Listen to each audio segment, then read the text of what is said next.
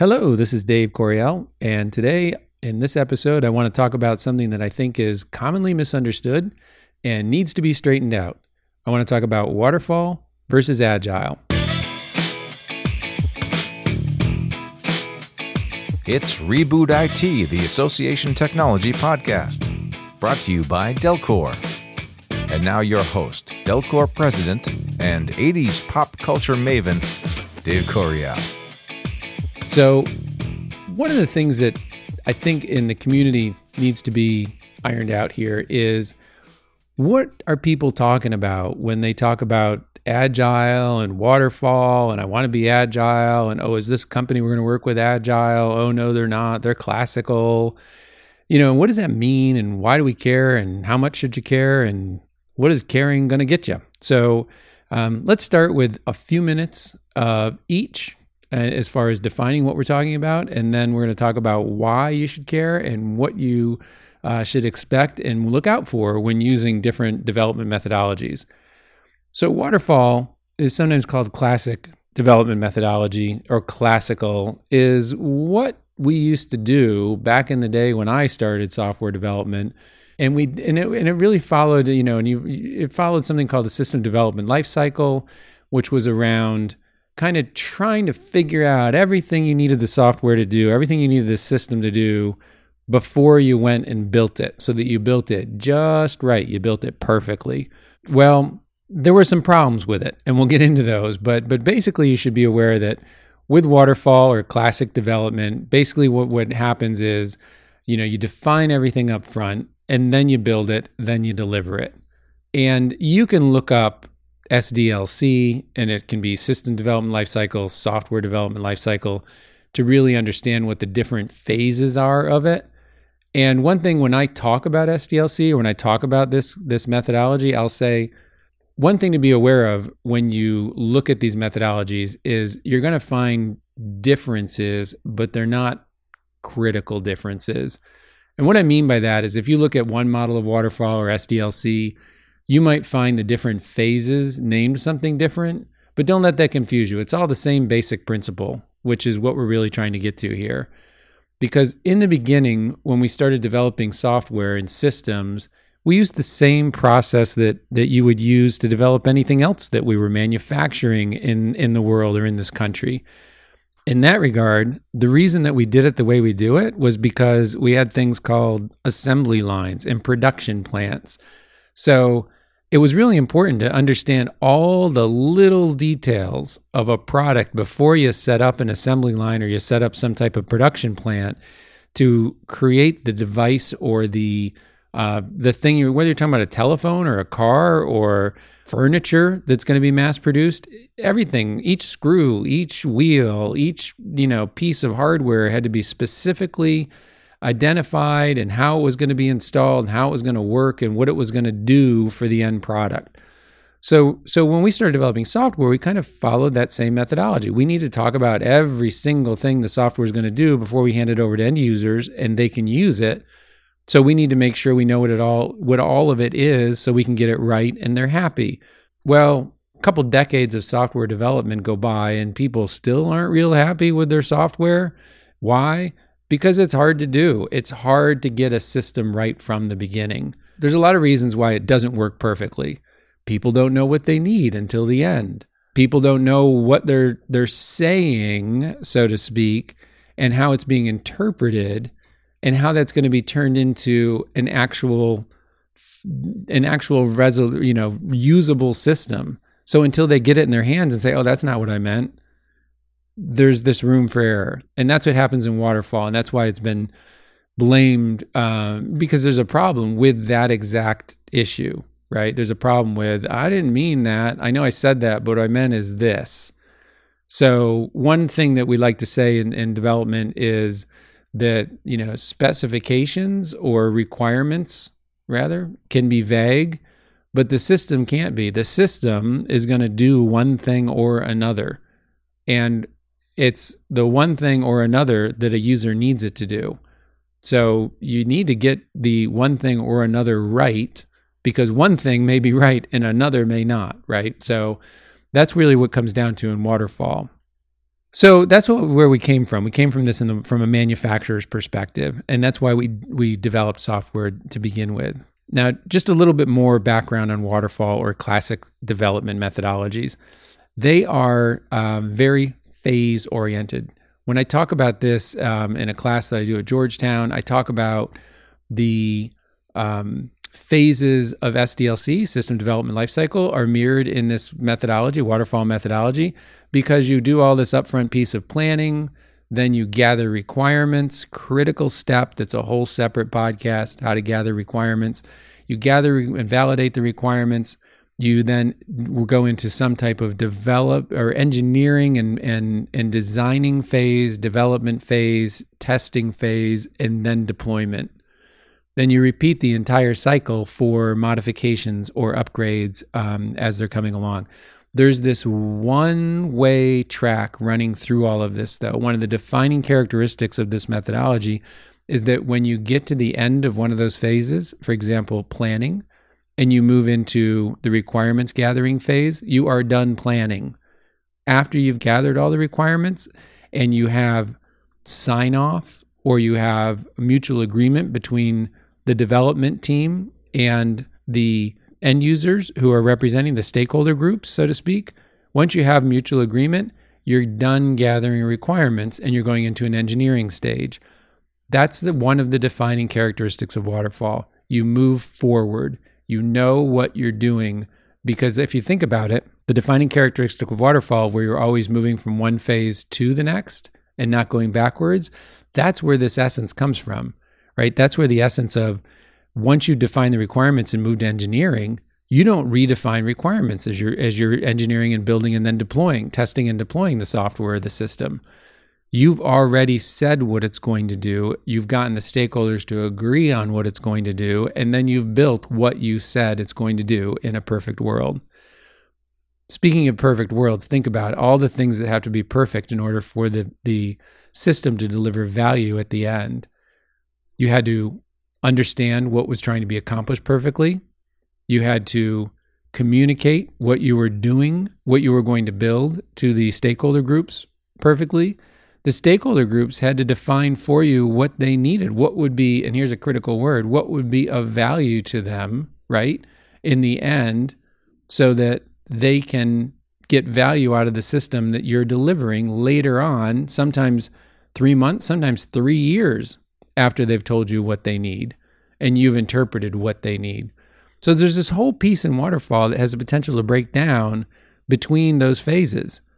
You know, think about that, right? Think about that there's potentially a gap, and during that gap, what can happen? The business model can change, the stakeholder groups can change, the industry can change, technology can change by the time you're ready to roll out this product, this system. So waterfall, like any methodology, has associated risks and issues. It can be done correctly, just like any methodology. But important for this intro conversation is the defining characteristics of waterfall, which are all about planning. It's all about moving in one direction only, not revisiting previous phases.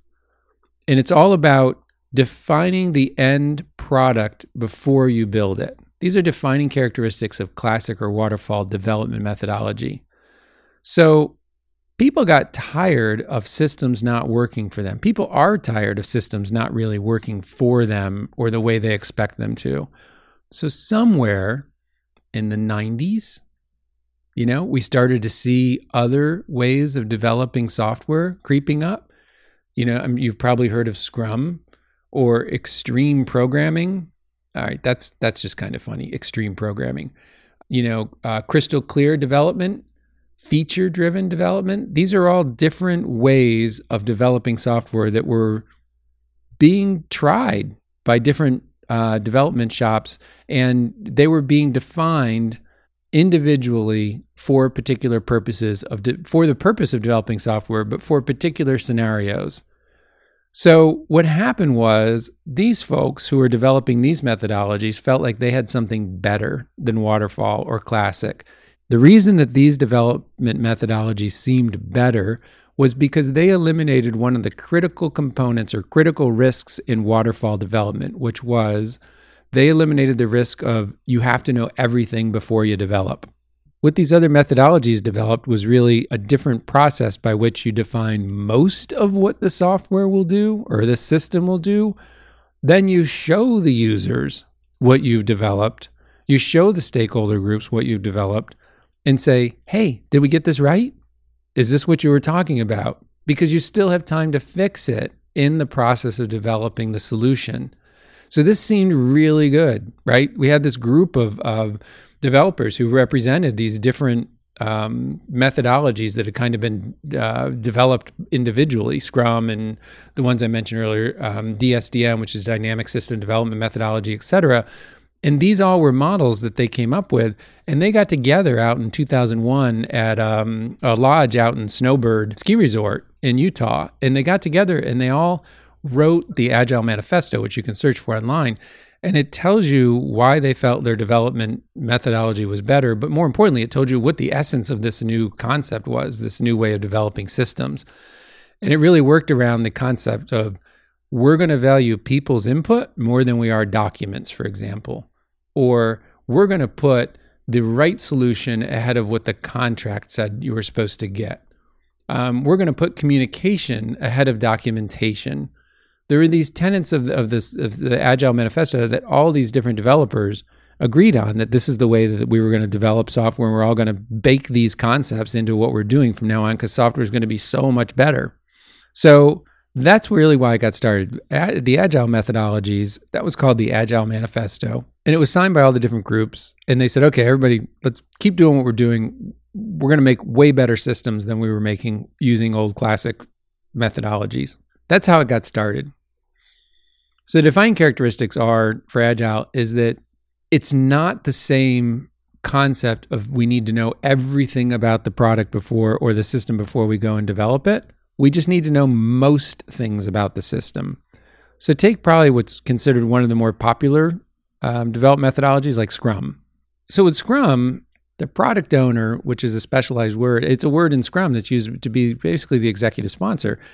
That person's responsible for defining what the software will do, what the system will do in a large scale way, not just kind of at a high level, but really the specifics of what users and what features the software is going to have and how that's going to translate into value for the stakeholder groups, right? So taking that into account, what you need to get to is the majority of the system's functionality being defined at a level so that the overall development efforts can be estimated. From there, the team can prioritize, right, and decide how they're going to develop this new system in stages as opposed to all at once. So defining characteristics of Agile include mostly defining the software, but not completely defining the software before development starts. Then once development starts, it's mostly, but not completely, finishing the piece or module or function that the development team is working on and showing it to the group that needs to say, hey, yeah, that's what I meant. That's what I needed the system to do. Or, that's mostly right, but what about this? I don't think we were communicating right about this.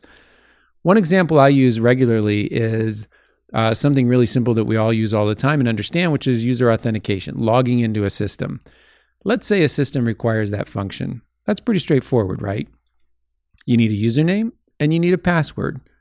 That's the basics. And every system might start with that. Well, what about other things?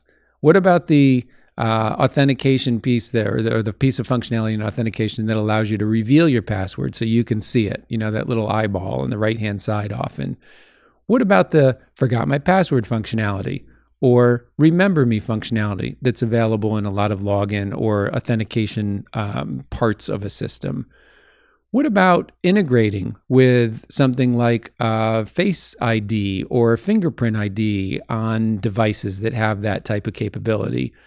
All those are the types of things that maybe need to be discussed during the implementation, but should be defined ahead of it. So let's take Agile again, let's look at the user authentication piece. During the initial development of the requirements for the system, there might be a discussion around it needs an authentication tool. Of course it does. So we're going to have username, we're going to have password, we're going to have forgot my password. And we show that, let's say that the team develops that and they're showing that to the stakeholder group that's in charge of that piece of functionality. The stakeholder group might say, hey, what about combining that with Face ID on a phone so that you don't have to log in each time if it can read your face? Or they might say, hey, what about the, remember me function? I don't see that there. This is one of the beautiful things about Agile is because the team can then say, you know what, based on where we are in our development, based on of the product of the system here, we have enough wiggle room left in refining this piece of functionality to add the forgot my password or reveal my password function, but we don't have enough to integrate with the requirements. We don't have enough time or resources left in this particular development cycle to include Face ID, but that's a really good idea. Let's put that on the product roadmap and let's put it further down the line in a subsequent development effort. So what this requires is both sides of the team need to be flexible as far as what's going to be developed in the end. You can't have a stakeholder group that says, hey, I really want the Face ID functionality and we need to build it in there because that's what I was talking about when I said new authentication. And you can't have a development team that says, well, you didn't mention anything other than what's on here, so that's what you're getting. That's the Agile, that's the people over process, that's functionality over documentation, that's communication over rigid process, et cetera. So that's really where this group who wrote the Agile Manifesto really feels like, okay, this is something good now. And really that's what the difference is. The main differences, in a nutshell are, I'm going to define everything up front, I'm going to develop it and deliver it, waterfall. Versus, I'm going to define everything up front, but there's going to be a little bit less fidelity in the picture of what it is because I've got some wiggle room to adjust as I go through and as I develop to make sure that I'm delivering value and the stakeholder groups are happy. That doesn't happen in waterfall. A couple of things to kind of close this out. So that's an introduction to waterfall versus Agile, what the differences are. There's a lot more to talk about, and I'm always happy to talk about this stuff. There's a lot more to talk about when it comes to the pros and cons and whys and hows and so on related to two different methodologies. But really what you need to know is that when you're looking to implement a new system, one's not better than the other one by default. I have seen Agile projects and I have talked to so many developers and stakeholder groups where Agile failed for them, just like waterfall failed for them. There's a couple of key things to try to prevent that. One of the key concepts in Agile that will help you prevent failure is making sure everyone's educated on what you're getting yourself into. With Agile, the subject matter experts, the stakeholder groups have to be much more available to the development team than they do in waterfall. They have to participate in weekly or every other week meetings to make sure that we're on track for what we're trying to do in terms of delivering value. I'm not saying that's a bad thing. I'm saying it's a really good thing if they have time to do it. You have to be aware that that's what they need to do, though, and dedicate their time to that development lifecycle. You also have to be aware, and they need to be aware, that they have to come to the table really ready to share what they're thinking and contribute what they're thinking. And the development team has to come to the table with no ego and no bias. They need to listen to the stakeholder groups and the subject matter experts about what would be valuable to them. There's a term called gold plating, where developers feel like they know what's better than the end users do for them. So they go ahead and add features and functions and do things the way they think it's better. Gold plating is an example of what your development team can't come to the table with, right? They can't come thinking they know better than you what you need. You have to have a balance in the entire team about what's right and what's of value and what can be done and what we have resources for and what can wait and what needs to be delivered in the MVP, the minimum viable product, right? The first delivery of the new system. So everyone has to work really as a team well in Agile, and everyone has to be all in on their part. They have to be educated about their part. They have to be available for their part. There's been a number of times where we've seen the subject matter experts aren't available for meetings, whether it's requirements gathering or requirements review or training or testing. It doesn't matter which methodology you're using. Your system won't succeed as well as it could have if subject matter experts aren't all in on their role, and if the development team doesn't come to the table understanding that they don't always know better and that they are going to have to listen carefully to what the value is to the subject matter expert or end user in the end that the system has to deliver.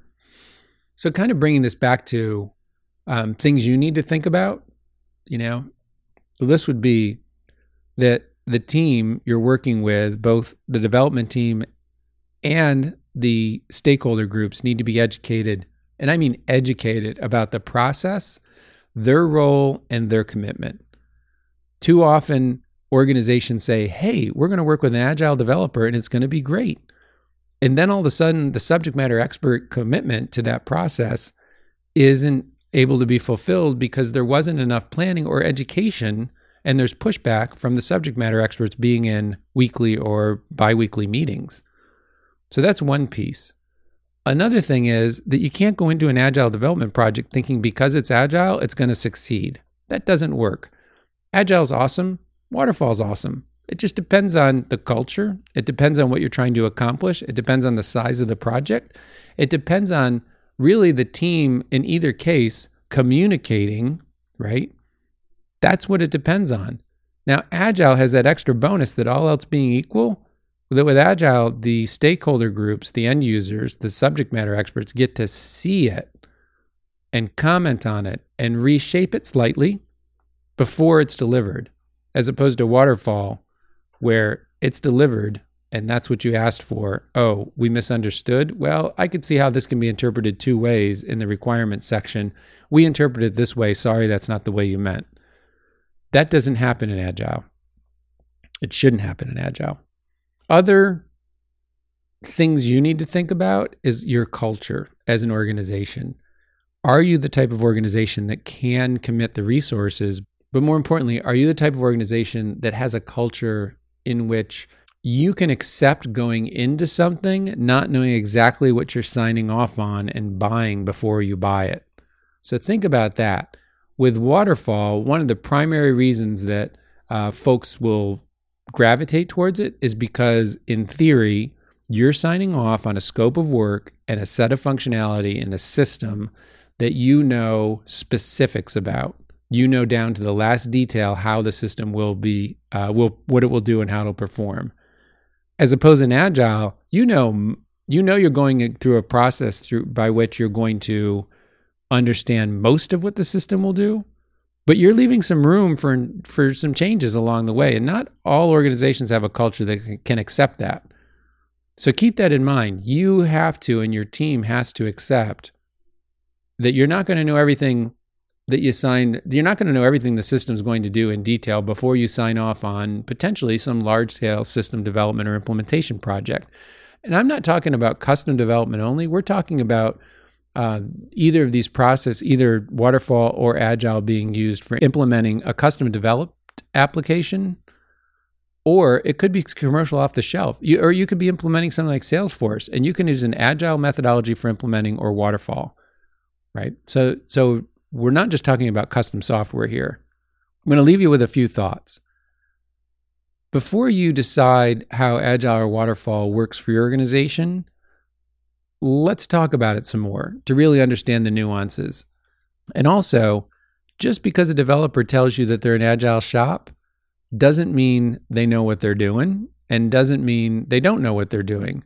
It's up to you to make sure you understand which agile methodology they use, why they use it. Are they using it thoroughly? Are they fully educated in it? Are they going to educate your team in it? Right? So those are all pieces of the puzzle that you have to have in place before you select a particular methodology. The other thing I want you to consider is when you're looking at solution providers, is Agile versus Waterfall part of your decision-making criteria? Are you sold on one methodology over the other? Or do you want to hear from the development or implementation shop why they use which one and how they feel that ensures your success or more likelihood of success will result from their efforts? So you have three things now. You have a better understanding of waterfall versus agile, and we've only scratched the surface. You have an understanding of your need to understand these further and understand how they will play out in your organization's process and how they'll play out in your organization's culture.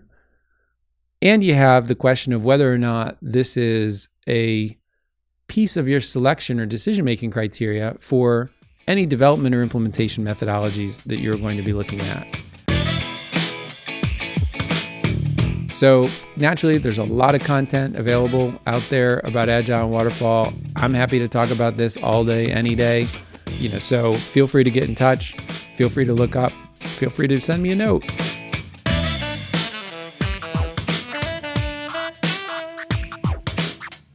Thanks for tuning in to Reboot IT. If you like what you heard, please help us out by subscribing and giving the podcast a 5-star rating. Have association technology topics you'd like to see covered in future episodes? Reach out to us via our website at delcor.com. We'll see you next time.